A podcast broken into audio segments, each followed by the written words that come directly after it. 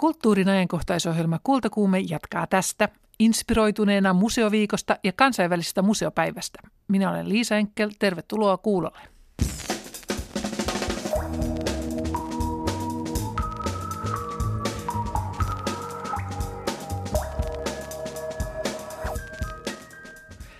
Tällä viikolla on Suomessa vietetty museoviikkoa. Tänään vietetään kansainvälistä museopäivää ja myös onnitellaan Helsingin kaupunginmuseota, joka eilen valittiin kuuden kovan kilpailijan joukosta Museums plus Heritage Awards museokisan kansainvälisen sarjan voittajaksi.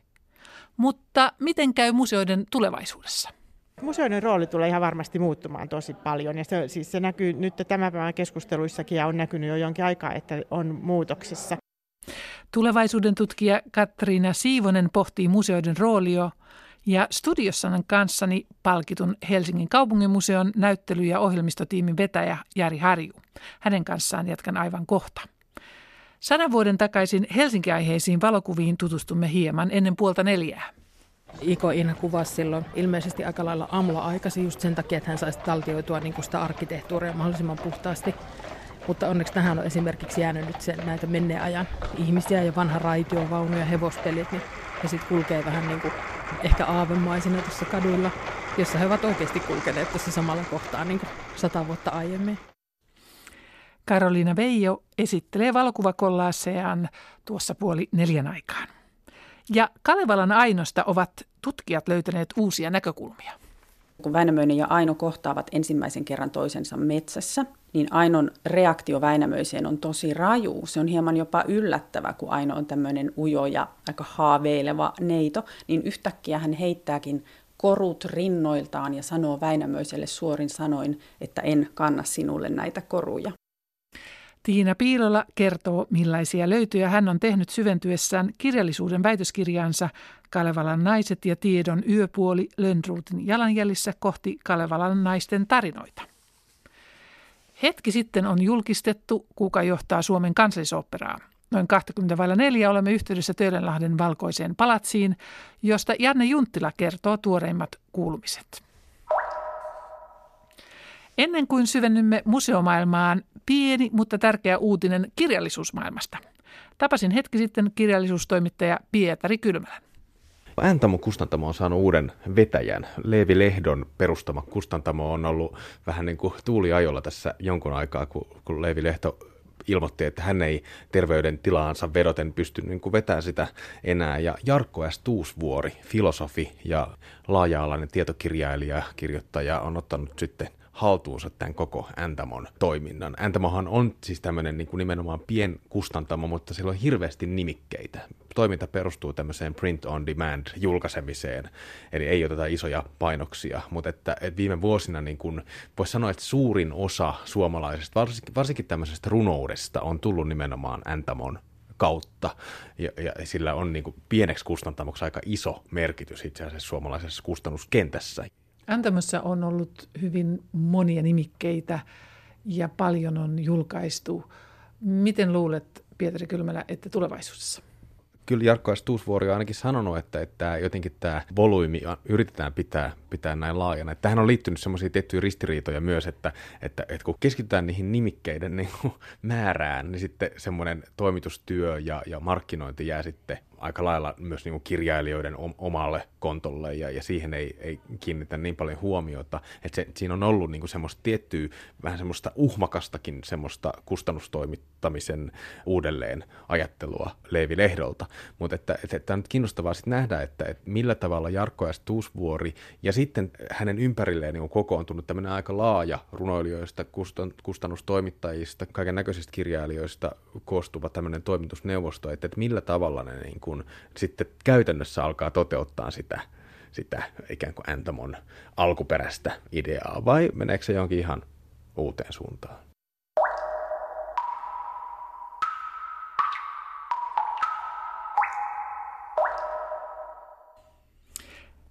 Helsingin kaupungimuseo on saanut ykköspalkinnon Museums plus Heritage Awards kisan kansainvälisessä kategoriassa.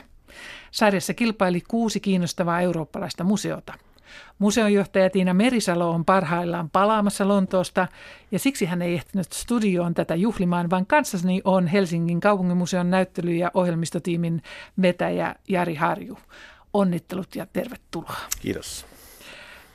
Öm, Kaupunginmuseo sai tosiaan tunnustusta jo viime viikolla, kun se valittiin Suomen vuoden museoksi, että teillä on tämmöinen palkintoputki meneillään. Kyllä. Mitä te olette tehneet oikein ja hyvin, Jari Harju? No jos näitä palkintojen perusteluja lukee, niin oikeastaan molemmissa näissä muista korostetaan sitä, että ollaan tehty eri lailla asioita, että ollaan rohkeasti lähdetty muuttamaan sitä semmoista perinteistä kaupunginmuseon tai tämmöisen kulttuurihistoriallisen museon konseptia. Toukokuun 18. päivää on jo vuodessa 1977 alkaen vietetty kansainvälisenä museopäivänä. Tämän vuoden kansainvälisen museopäivän teemana on Museums and Contested Histories Saying the Unspeakable in Museums, eli museot ja kiistanalainen historia, miten puhumme siitä, mistä vaietaan. Jari Harju, miksi nyt halutaan nostaa aiheeksi vaietut tarinat?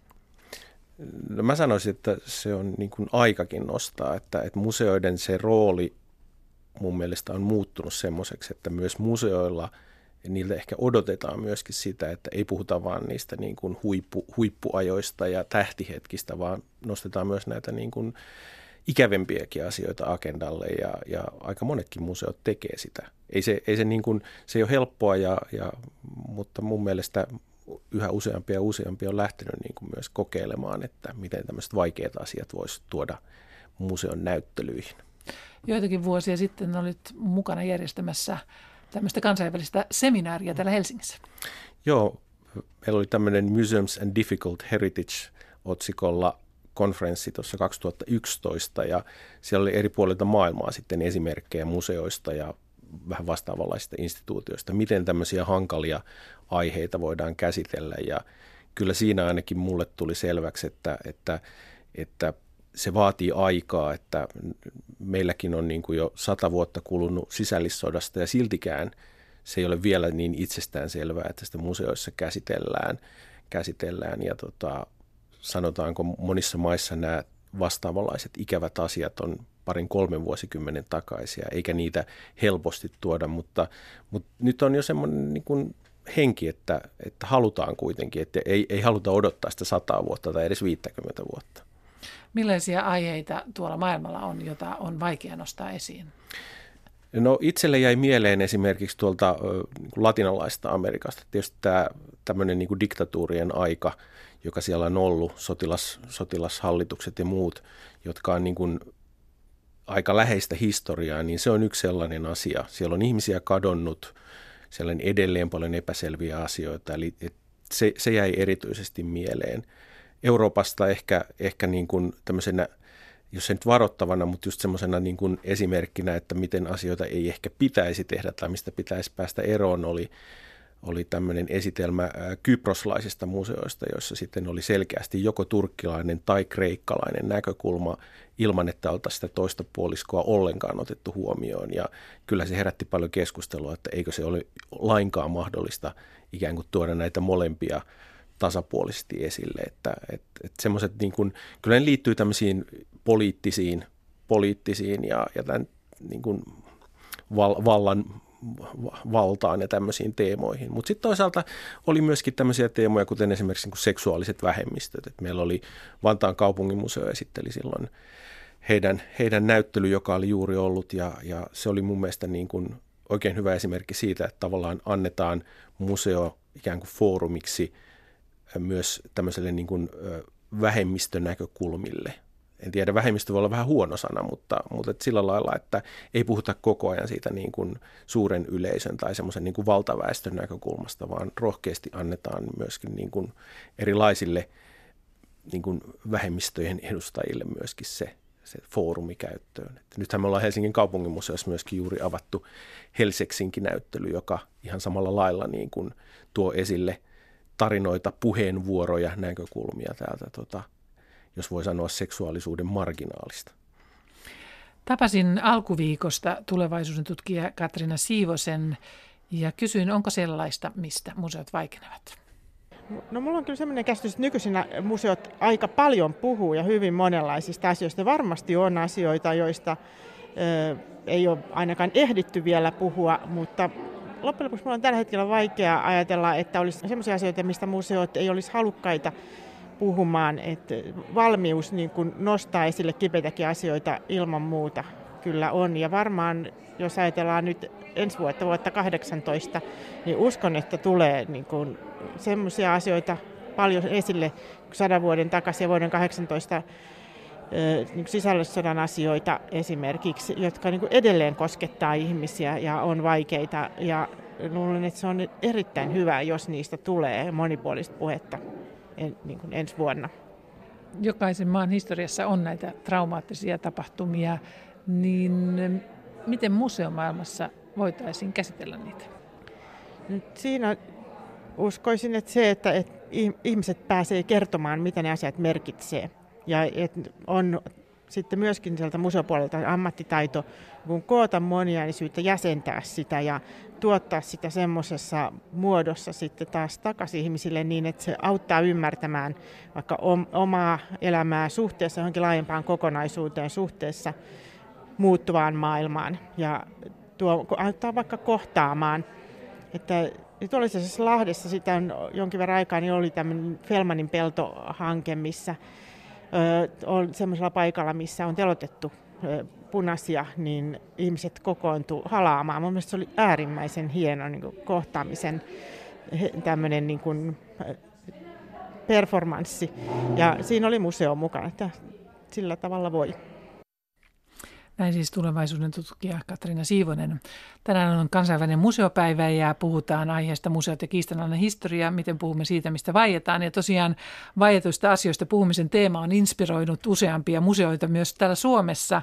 Esimerkiksi Design-museossa keskustellaan tänään saamelaiskulttuurista ja sen esittämisestä osana suomidesignia.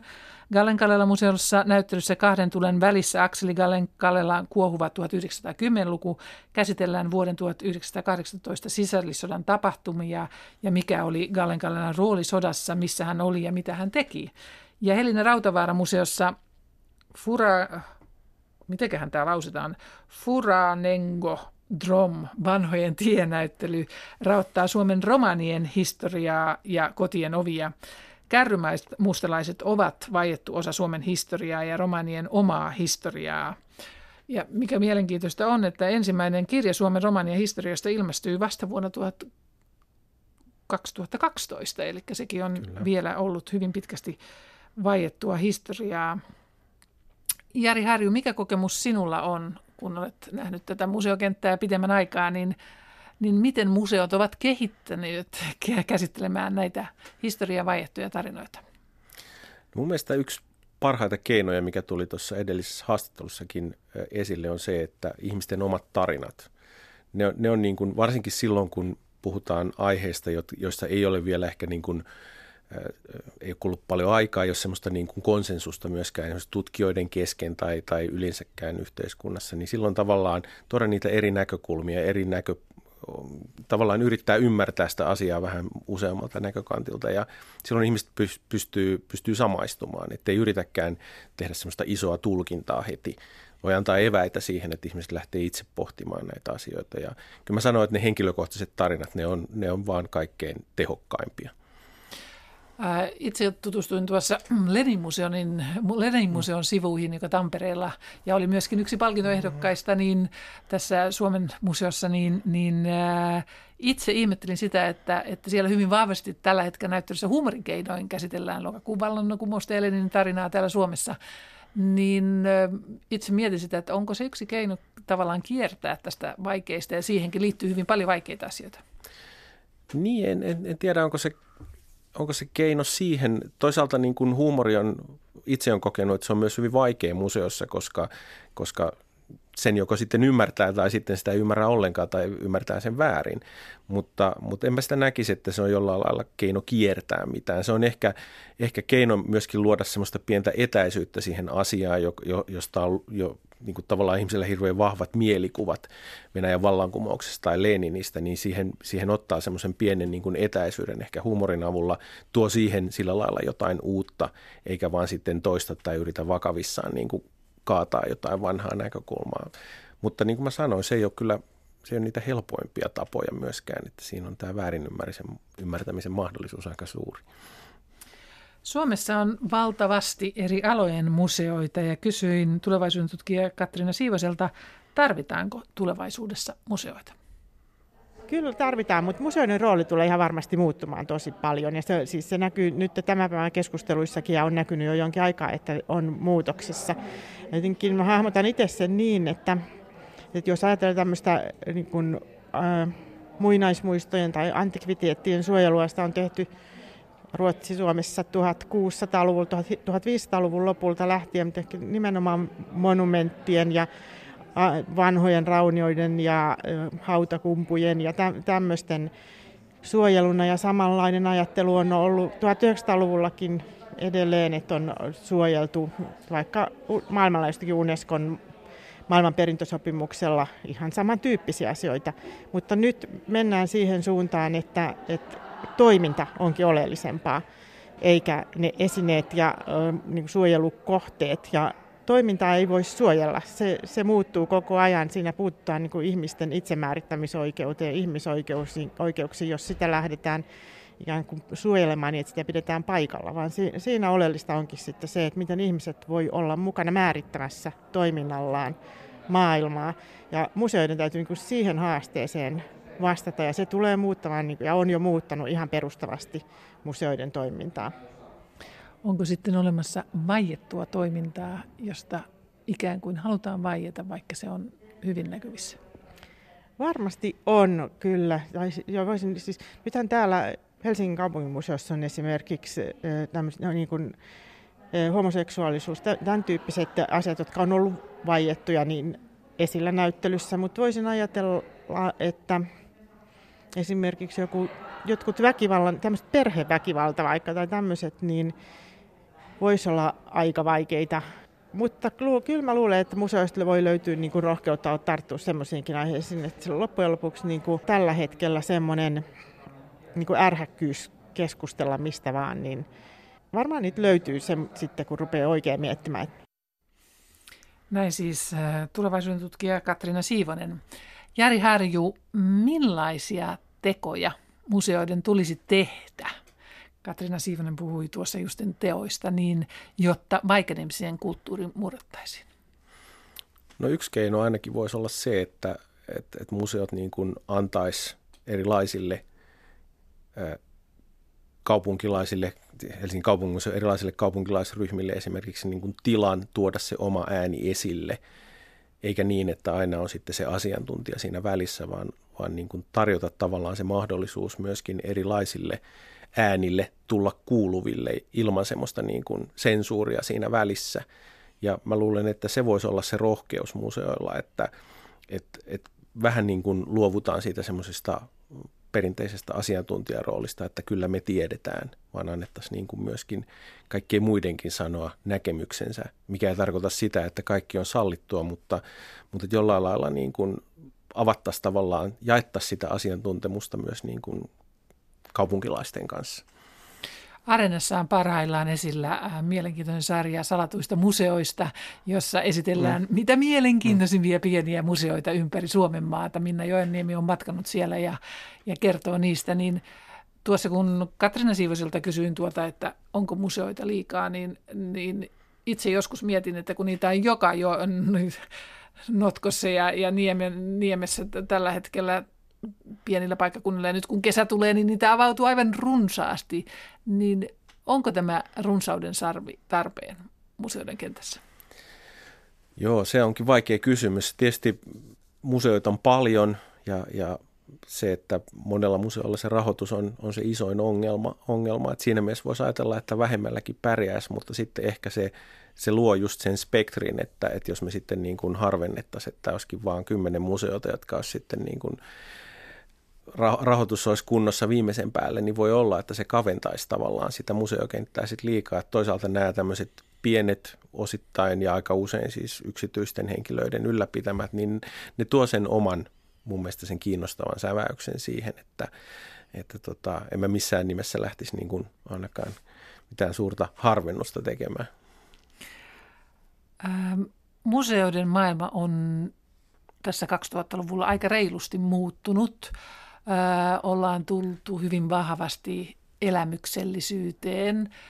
Ja mietin sitä, että onko tavallaan tämä asiantuntijuus, josta puhuttiin, joka oli ennen hyvin vahva, niin, niin onko sen rooli nyt aivan liialti heikkenemässä, kun mennään elämykset etunenässä? Mä, mä en usko oikein siihen, että, että se on edelleen vahvasti oikeastaan kaikissa museoissa. Sen rinnalle on vaan tullut kaikkea muutakin, että ei, ei museot ole myöskään luopunut siitä asiantuntijaroolistaan, eikä myöskään, että jos kyselee niin kuin, ö, suomalaisilta ja oikeastaan monissa muissakin maissa, niin kyllähän se semmoinen niin kuin ykkösasia, että luotetaan siihen tietoon, mitä museo tuottaa. Että jos halutaan jostain menneisyydestä tietoa, niin sitten museo on se yksi paikka, mistä sitä voi kysyä. Ja yleensä se vastaus on semmoinen, että ei lähdetä sitten tsekkaamaan Googlesta, että onkohan tämä oikein vai ei. Et mä, mä en ole siitä huolissani ollenkaan. Et mä pitäisin vaan hyvänä, että meillä on niin kuin tavallaan se museon roolien kirjo olisi vähän laajempi, että, ettei pelättä sitä, että nyt me menetetään niin kuin se auktoriteetti, kun me ei enää ollakaan vaan pelkästään niin kuin asiantuntijaroolissa. Jari Harju, meinaat, että meillä suomalaisilla on edelleenkin luottamus suomalaisiin museoihin? No kyllä mä ainakin siis ne tutkimukset, mitä olen lukenut, niin kyllä, kyllä siihen niin kuin vahvasti uskotaan, että, että museosta saa niin kuin oikeata tietoa myöskin. Ää, liikut myöskin paljon kansainvälisellä kentällä, niin miten on maailmalla museoiden laita? Onko samanlaista meininkiä siellä? Joo, kyllä nämä tietysti sillä lailla on niin globaaleja juttuja, että et, et varsinkin nyt tietysti länsimaissa, Euroopassa ja Yhdysvalloissa ja niin samat asiat, osallistaminen, elämyksellisyys on, on niin kuin pinnassa, mutta, mutta kyllä, kyllä tietysti niin kuin maiden välillä on niin kuin isoja erojakin ja aina välillä sitten jossain maassa. Nyt esimerkiksi Puolasta syystä tai toisesta tulee paljon tosi hienoja museoita että kyllä siinä on myös sellaista, tota, vaikka heilläkin on niin ongelmia tämmöisen niin poliittisella, poliittisessa mielessä, mutta, mutta sieltä, sieltä on tullut niin nyt ihan, ihan niin kuin useampana vuonna todella kiinnostavia ja esimerkiksi tämä Varsova, Varsovassa oleva Puolan juutalaisten museo, joka palkittiin viime vuonna Eurooppa, vuoden eurooppalaisena museona, niin kyllähän se on niin kuin, oli iso, iso niin kuin, tavallaan koko puolalaiselle museokentälle niin kuin merkitys, että, että heiltä ja nyt sieltä tulee niin kuin perässä monia muita kiinnostavia. Kansainvälinen, museo, kansainvälinen museopäivä haluaa myös nostaa esiin museoiden roolin kulttuurien ja kansojen moninaisuuksien ymmärryksen syventäjänä sekä rauhantyön esilläpitäjänä. Mitä Helsingin kaupunginmuseo on tehnyt, jotta se olisi kaikkien helsinkiläisten ja suomalaisten museo? No mä luulen, että tämä on yksi syy, miksi, miksi meillä on niin kuin tämän uudistuksen jälkeen, niin nämä meidän kävijämäärät nousi niin kuin merkittävästi ja, ja saatiin uusia yleisöjä, oli just se, että me tässä niin kuin suunnitteluvaiheessa oltiin aika paljon niin kuin otettiin selvää, että mitä ne kaupunkilaiset oikein meiltä odottaa, mitä, mikä niitä kiinnostaa. Ja, ja, ja tavallaan niin kuin lähdettiin siitä, että, että että me, me halutaan tietää se ennen kuin me lähdetään suunnittelemaan niitä sisältöjä. Ja, ja just tämä, että sitä kautta tulee myös se semmoinen kirjo siihen, siihen niin kuin esittämiseen, että se ei ole vaan sen ikään kuin asiantuntijan näkemys, vaan siellä on, siellä on niin kuin painokkaasti, että me esimerkiksi kaupungin tämmöisen niin kuin, en nyt voi sanoa, että meillä on yksi skeittariyhteisö, mutta, mutta yhden porukan kanssa, joka niin kuin skeittaus on tärkeä osa ollut heidän elämäänsä, niin heidän kanssaan niin kuin tähän meidän Helsingin valitut palat näyttelyyn, niin he sai tehdä ihan kuin yhden osion siihen, että mikä se Helsingin historia on heidän näkökulmastaan. Ja siellä on heidän, heidän ottamia valokuvia, heidän esineistöään, heidän tekemiä videoita. He on kirjoittanut sen osan niin kuin tekstin. Ja, ja museon ammattilaiset sitten vaan piti huolta, että tämä kaikki saadaan niin kuin aikaan, aikaan niin kuin budjetin ja aikataulun puitteissa. Eli, eli tavallaan annetaan se ääni heille ja, ja eikä lähdetä sensuroimaan ja sanomaan, että kertokaa tosta, mutta älkää tosta kertoko. Ja jos joku on ö, miettinyt, missä päin tuo Helsingin kaupunginmuseo on, jos olet tuolta muualta Suomesta, niin löydät tuon museon tuosta Helsingin tuomiokirkon ja valtioneuvoston ja yliopiston ympäröimältä torilta. Sieltä nurkassa on sellainen ihana vanha talo kuin Sederholmin talo, vaaleansininen talo, niin sen vierestä on pääsisäänkäynti ja sieltä löytyy kokonainen kortteli hyvin erilaista ja erinäköistä meininkiä kertoen helsinkiläisyydestä ja suomalaisuudesta. Kiitoksia Jari Harju. Kiitos. Jatkamme hetken vielä Helsingin maisemissa. Kerrostetut kollaasityöt yhdistävät tämän päivän Helsingin ja menneisyyden haamut sadan vuoden aikahyppynäyttelyssä. Projekti on valokuvataiteilija Karoliina Veijon kunnianosoitus satavuotiaalle Suomelle ja IK Inhalle. Birroilla vuonna 1865 syntynyt Inha ikuisti ensimmäisenä 1800- ja 1900-lukujen taitteen Suomen valokuvin ja kuvasi ahkerasti myös Helsinkiä. 110 vuotta Inhan jälkeen syntynyt Karoliina Veijo on yhdistänyt Inhan kuvat omiinsa, jotka on ottanut modernissa Helsingissä. Karolina Veijo esitteli valokuvakollaasejaan kultakuumen toimittajalle Pauliina Grymille. Aloitetaan vaikka tällä kaunisnimisellä kolera-altaalla. Nimi juontaa siis juurensa siihen, että eräs laivuri aikoinaan kuoli laivaa tässä altaalla ja sitten tuli mieletön uutisointi jopa siinä mitassa, että se antoi nimen loppujen lopuksi koko tuolle vesialueelle ja se on saman niminen nyt kartoissa ja opaskirjoissa tänä päivänäkin. Ja nämä on kaikki työt itse asiassa nimetty sillä tavoin yksinkertaisesti näiden kohteiden mukaan, koska nämä teokset on aika kompleksisia, niin ajattelin, että se helpottaa sitten paikallistamaan, että missä, minne ne sijoittuu ja mitä niissä on. Ja tuossa teoksessa mennään vähän lähemmäs vaikka katsomaan. Kuvakerroksista löytyy vanha hotelli Seurahuone, joka on nykyinen Helsingin kaupungin talo. Ja sitten näkyy tämä kolera-allas ja vuonna 1908 mä oletan, että he ovat kalastajia, koska he istuu tässä Pärekkoreineen rannalla ja ovat ilmeisesti lähdössä merelle hyvän saaliin toivossa. Ja sitten tältä päivältä löytyy tämmöinen ravintolalaiva, ja tämä on kuvattu talvella, niin täällä on kivat nämä kaupungin valo, valoketjut, jotka roikkuu. Ja hotelli Palasekin löytyy vielä täältä tälleen upotettuna, eli ikään kuin vastarannalta kuvattuna. Mutta siinä kolera ja kaupungin talo ja kauppatorin ympäristössä ollaan. Tarkka katsoja voi bongata tuomiokirkon tornin kahteen kertaan. Ja sitten täällä on kuva parina, toinen kuva tästä samasta paikasta, jossa näkyy lähempää tämä kaupungin talo vielä ja turistit, jotka kävelevät torilla, mutta näyttävätkin kahlaavan vedessä samaan aikaan.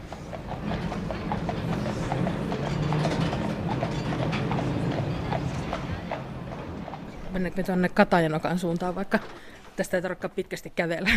Kauppatorilta vähän Katajanokalle. Tämä ehkä sen takia, että nämä on arkkitehtonisesti ollut semmoinen puhuttava, puhuttava kohde. Tässä oli, missä on nykyään toi Stura Enson pääkonttori, sokeripalana tunnettu valkoinen rakennus tässä Katajanokan alkupäässä niin siinä on aikoinaan sijannut tämmöinen Normeenin palatsi. Sitä on sanottu taloksi tai palatsiksi tai linnaksi, riippuen kuka puhuu ja mihin sävyyn. Ja se oli siinä jonnekin 60-luvulle saakka, kunnes se purettiin sitten Alvar Aallon suunnitteleman talon tilalta. Ja se on puhuttanut kyllä siis vuosikymmenet ihmisiä. Ja jossain vaiheessa jopa ehdotettiin, että se olisi pitänyt rakentaa uudelleen se Normanin palatsi siihen. Ja nyt se Aallon rakennus on kuitenkin suojeltu, että se nyt varmaan siinä toistaiseksi on ja pysyy ja herättää keskustelua kuvassa on musta kiva, kun näkyy nämä vanhat soutuveneet ja sitten tämän päivän raitiovaunuja. Siinä on niin kulkupelit vaihtunut aika radikaalisti.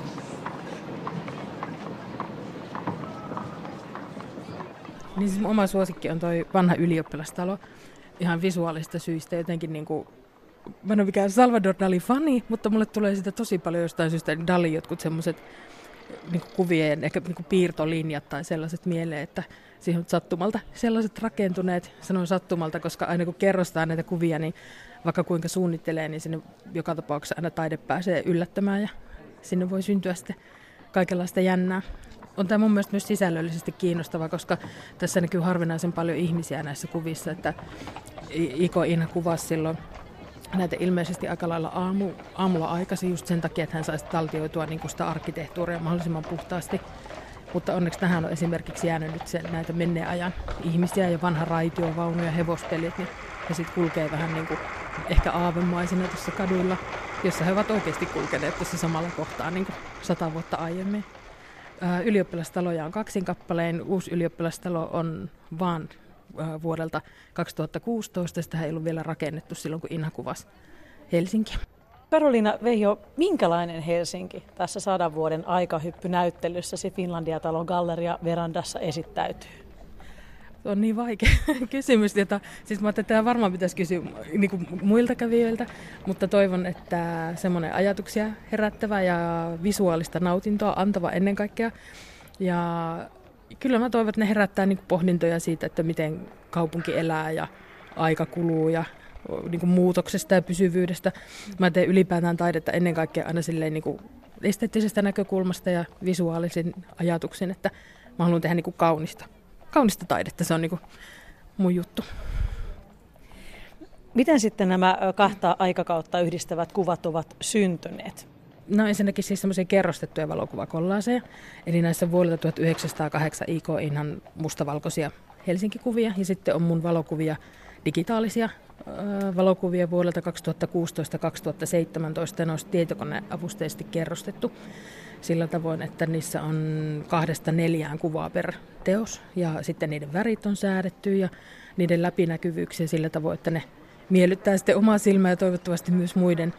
Ja ehkä sopivassa suhteessa sitten paljastaa niitä eri kerroksia siitä kuvasta.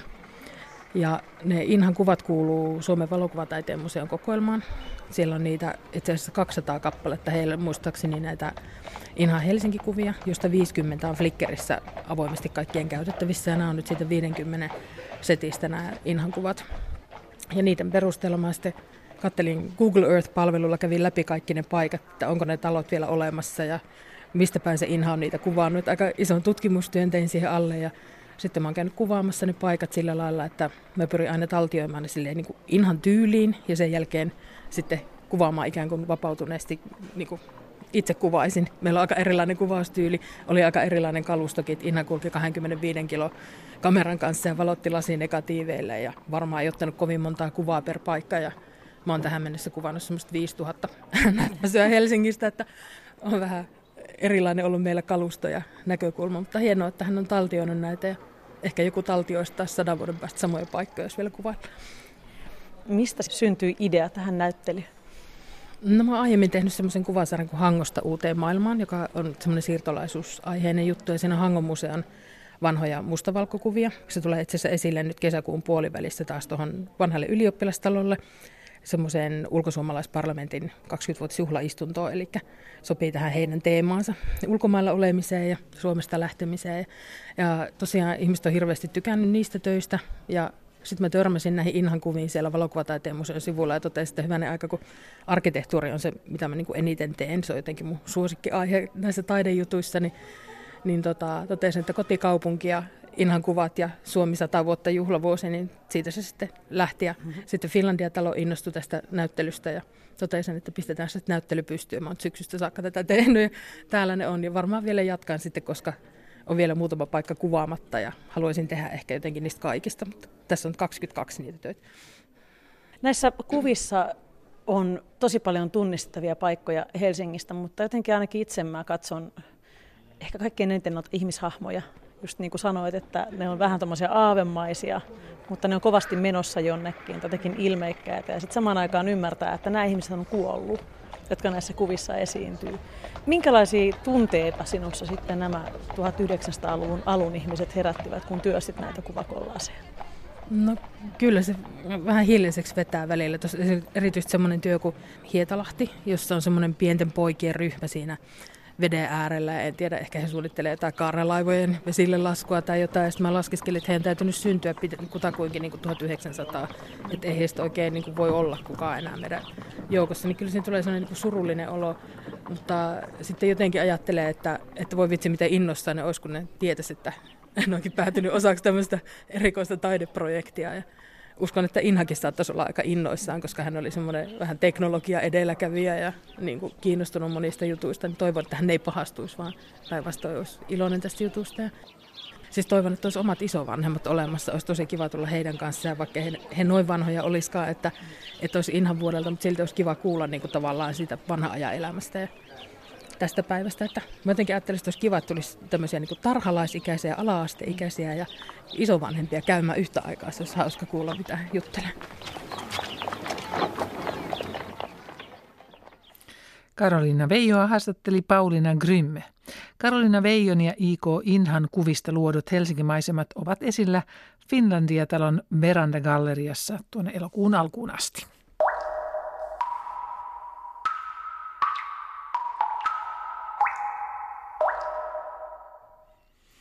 Suomen kansallisoopperan ja balletin uusi pääjohtaja on tänään nimitetty hetki sitten. Paikan päällä on toimittajamme Janne Junttila. Kudaa, kudaa. Kuuleeko Pasila? Pasila kuulee. Tuota noin, terveisiä täältä Almin salista, Suomen kansallisoopperasta ja balletista Töölönlahden rannalta. Täällä tosiaan juuri on nimitetty uusi pääjohtaja. Hän on 45-vuotias Giitta Kadambi, jolla on monipuolista johtamiskokemusta. Tällä hetkellä hän työskentelee Helsingin kaupungin orkesterin intendenttinä, aiemmin muun muassa Yleisradiossa henkilöstöpuolella. Tässä operan hallituksen puheenjohtaja Leena Niemistö kertaili noita kriteereitä, mitä tässä usean kuukauden hakuprosessissa oli käyty läpi. Ja muun muassa henkilöstöryhmät osallistuivat tähän valintaprosessiin. Tämä Niemistö painotti muun muassa juuri tätä luovien henkilöiden johtamisen osaamista, jota Kadambilla on, niin ikään liiketoimintajohtamista. Kadambin alaisuudessahan työskentelee kaksi taiteellista johtajaa operan puolella ja balletin puolella sitten toinen, eli business ja henkilöiden johtaminen tässä korostuvat. Myöskin opera varmaan jatkaa nyt, näin, näin hallituksen puheenjohtaja tuossa kahden kesken kertoi, jatkaa uusien yleisöjen tavoittelemista. Ja tämä tarkoittaa muun muassa kevyempää ohjelmistoa. Mutta Suomen kansallisoopperan ja balletin uusi pääjohtaja on siis Kiitta Gadambi ja kuullaan hänen ajatuksiaan huomisessa kultakuumeessa hieman tarkemmin. Kadambin kausihan alkaa vasta vuodenvaihteessa, eli, eli tällä hetkellä ehkä lähinnä juhlitaan uutta työtehtävää. Kiitoksia Janne Junttila ja hyvää päivänjatkoa sinne Töölönlahden rannalle. Kiitos.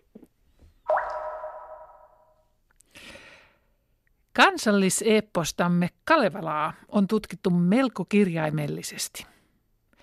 Kalevalan naishahmojen tarinoissa on kuitenkin kerroksia, joiden huomaaminen vaatii lukijalta intuitiota, intuitiota tai tiedon yön puolen kuuntelua, kuten Lönnruut sanoisi.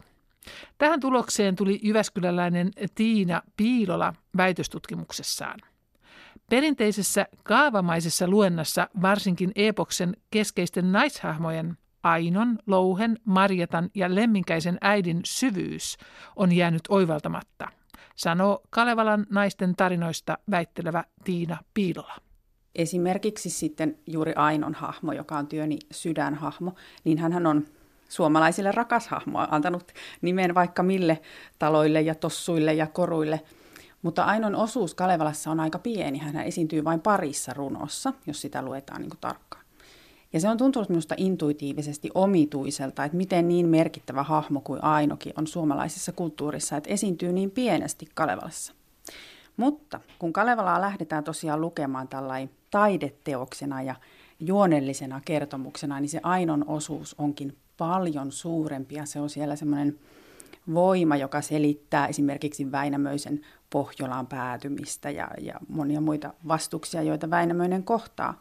Nuori neito Aino esiintyy heti Kalevalan ensimmäisissä runoissa, kun Joukahainen vapauttaa itsensä suosta lupaamalla siskonsa Ainon vanhan Väinämöisen vaimoksi. Kun Väinämöinen ja Aino kohtaavat ensimmäisen kerran toisensa metsässä, niin Ainon reaktio Väinämöiseen on tosi raju. Se on hieman jopa yllättävä, kun Aino on tämmöinen ujo ja aika haaveileva neito, niin yhtäkkiä hän heittääkin korut rinnoiltaan ja sanoo Väinämöiselle suorin sanoin, että en kanna sinulle näitä koruja.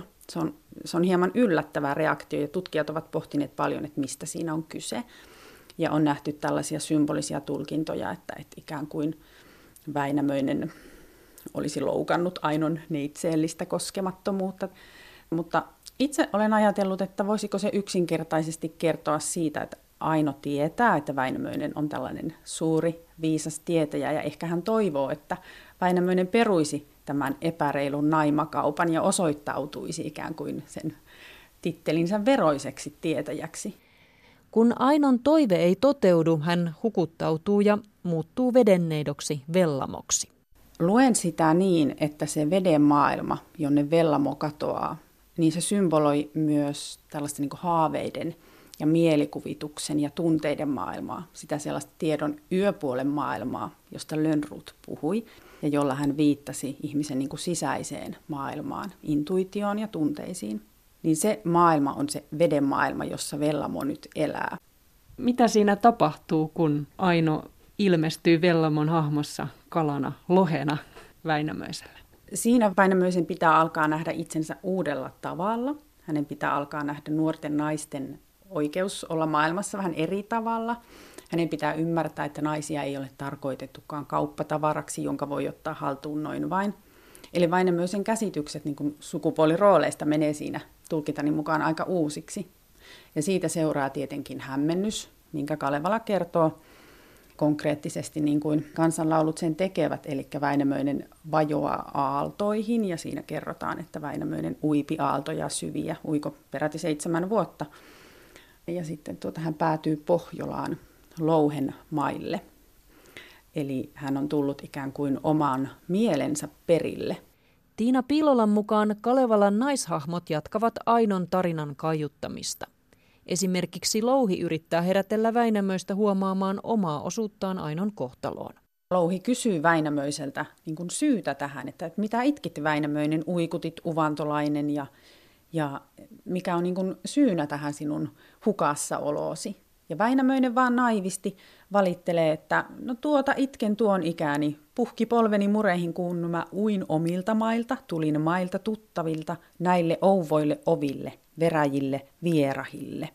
Että Väinämöinen niin syyttelee vaan sitä tällainen niin lapsellisesti sitä Pohjolaa ja tätä vierasta paikkaa, eikä ollenkaan ymmärrä niin kuin omaa osuuttaan siihen, että no miksi hän on päätynyt tänne Pohjolaan ja miten hänen teo, tekonsa ovat yhteydessä siihen.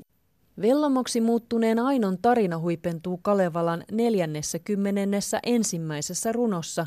Siinä Ilmarinen Lemminkäinen ja Väinämöinen purjehtivat ryöstämään Sampoa, mutta heidän veneensä jää kiinni suuren hauen harteille. Sitten kun Väinämöinen on tappanut tämän kalan ja siitä on tehty ruokaa, niin Väinämöinen katselee niitä kalan luita ja rupeaa miettimään, että mitä hän näistä tulisi. Ja Ilmarinen, jota pidetään tällaisena insinöörin perikuvana, niin hän sanoo, että ei tule tyhjästä mitään. Mutta Väinämöinen keksii, että kyllä tulisi. Tulisi vaikka kalanluinen kanteloinen. Ja sitten hän rakentaa näistä kalanluista tämän kanteleen. Ja on ainoa, joka saa sen soimaan. Kun Väinämöinen soittaa kalanluista rakennettua kannelta, niin se ääni on niin ihana, että kaikki kynnelle kykenevät tulevat sitä kuuntelemaan ja liikuttuvat kyyneliin. Ja tässä kohtauksessa mielestäni ikään kuin se Vellamon tunteiden ja mielikuvituksen maailma saa vihdoin sellaisen arvoisensa ilmauksen ja se puhuttelee sitten kuulijoidensakin niin kuin sitä tunteiden maailmaa ja tämä hetki on tämmöinen niin kuin koskettava ja hyvin lyyrinen.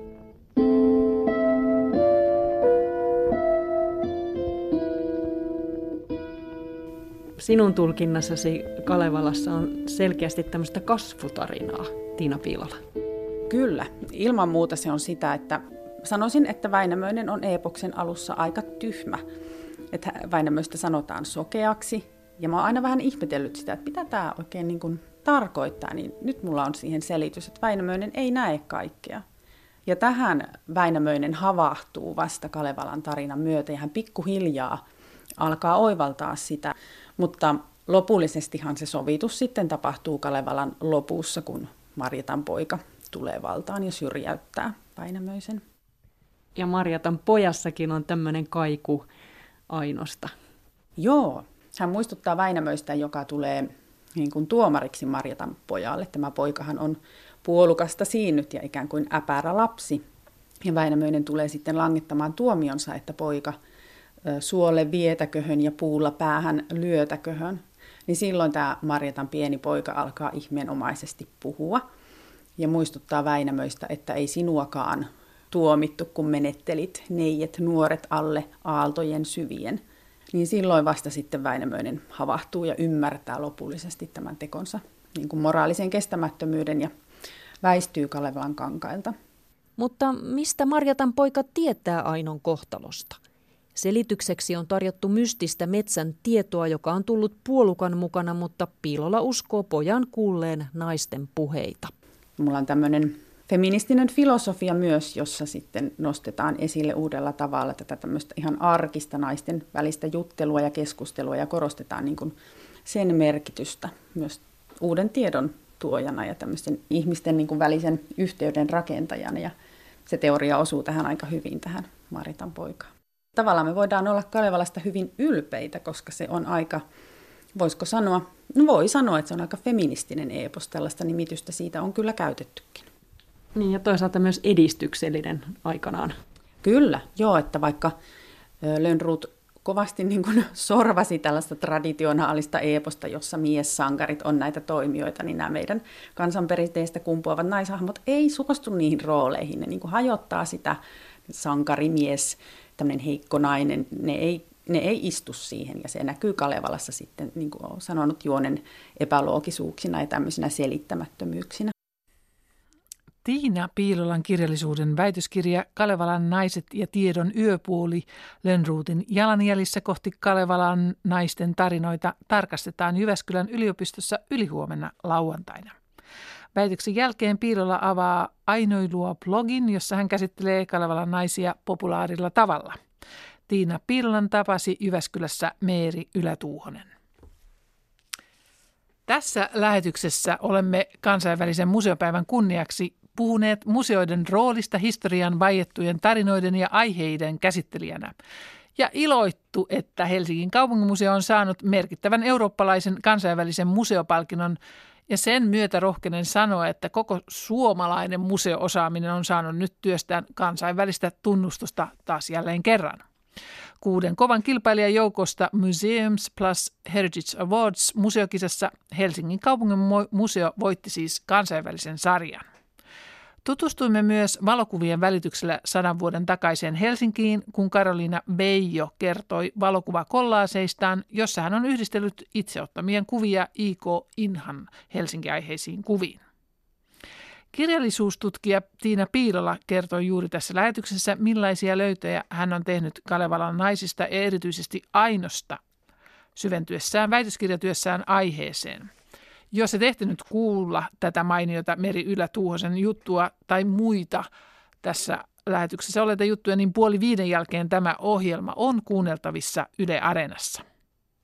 Huomenna Kultakuumeessa tutustutaan 1990-luvun loppupuoliskolla syntyneisiin taiteilija-alkuihin. Nimittäin Amos Andersonin Generation 2017 näyttely esittelee 42 15-23-vuotiaista taiteilijaa. Näyttelyn kuraattori Laura Köönikkä ja taidehistorioitsija ja nykytaiteeseen keskittyvän verkkojulkaisun editin yksitekijä Tuomas Laulainen pohtivat Kultakuumeen studiossa yhdessä Anna Tuluston kanssa, mitä tapahtuu taiteessa milleniaalin jälkeen – ja myös Suomen kansallisoperan ja balletin uuden pääjohtajan haastattelu, eli Gitte Kajambin haastattelu on huomenna kultakuumeessa. Oikein hyvää ja kaunista, ihanaa iltapäivän jatkoa kaikille kulttuurinälkäisille ja muillekin.